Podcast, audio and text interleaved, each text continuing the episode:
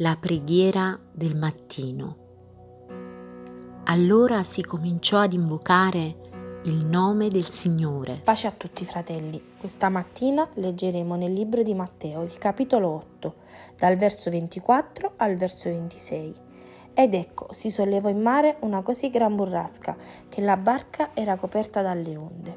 Ma Gesù dormiva e i suoi discepoli, avvicinatosi, lo svegliarono dicendo, Signore, salvaci, siamo perduti.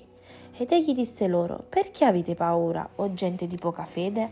Allora alzatosi sgridò i venti e il mare e si fece gran bonaccia. Ogni volta che leggo questi versi mi sorprende l'accostamento di due parole, paura e fede. Mi sono chiesta tante volte se avere paura quando si poneva davanti a me una situazione difficile significasse non avere fede in Dio. In questi mesi mi sono trovata tante volte faccia a faccia con la preoccupazione. In breve voglio raccontarvi cosa è successo poco tempo fa a mia figlia Gioia. Ad ottobre è stata ricoverata per una polmonite bilaterale. Fratelli, sono stati giorni difficili e, la, e Gioia continuava a peggiorare fino al punto che ha dovuto mettere l'ossigeno. Lo ammetto, ho avuto paura per la vita di mia figlia. Dopo diversi giorni in ospedale c'è stata una, una notte, forse la più difficile, dove si doveva scegliere come intervenire perché Gioia proprio non si riprendeva.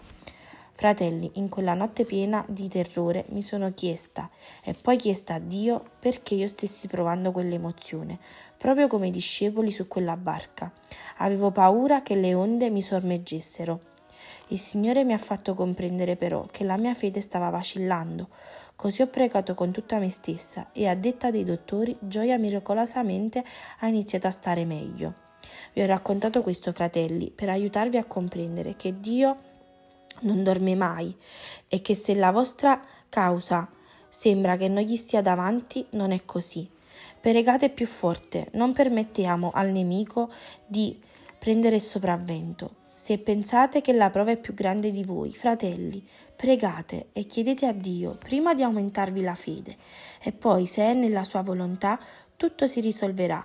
Concludo questa mattina con una frase del cantico Ascolta il mio grito, che dice quando la paura verrà, la fede vincerà. Pace fratelli, Dio ci benedica.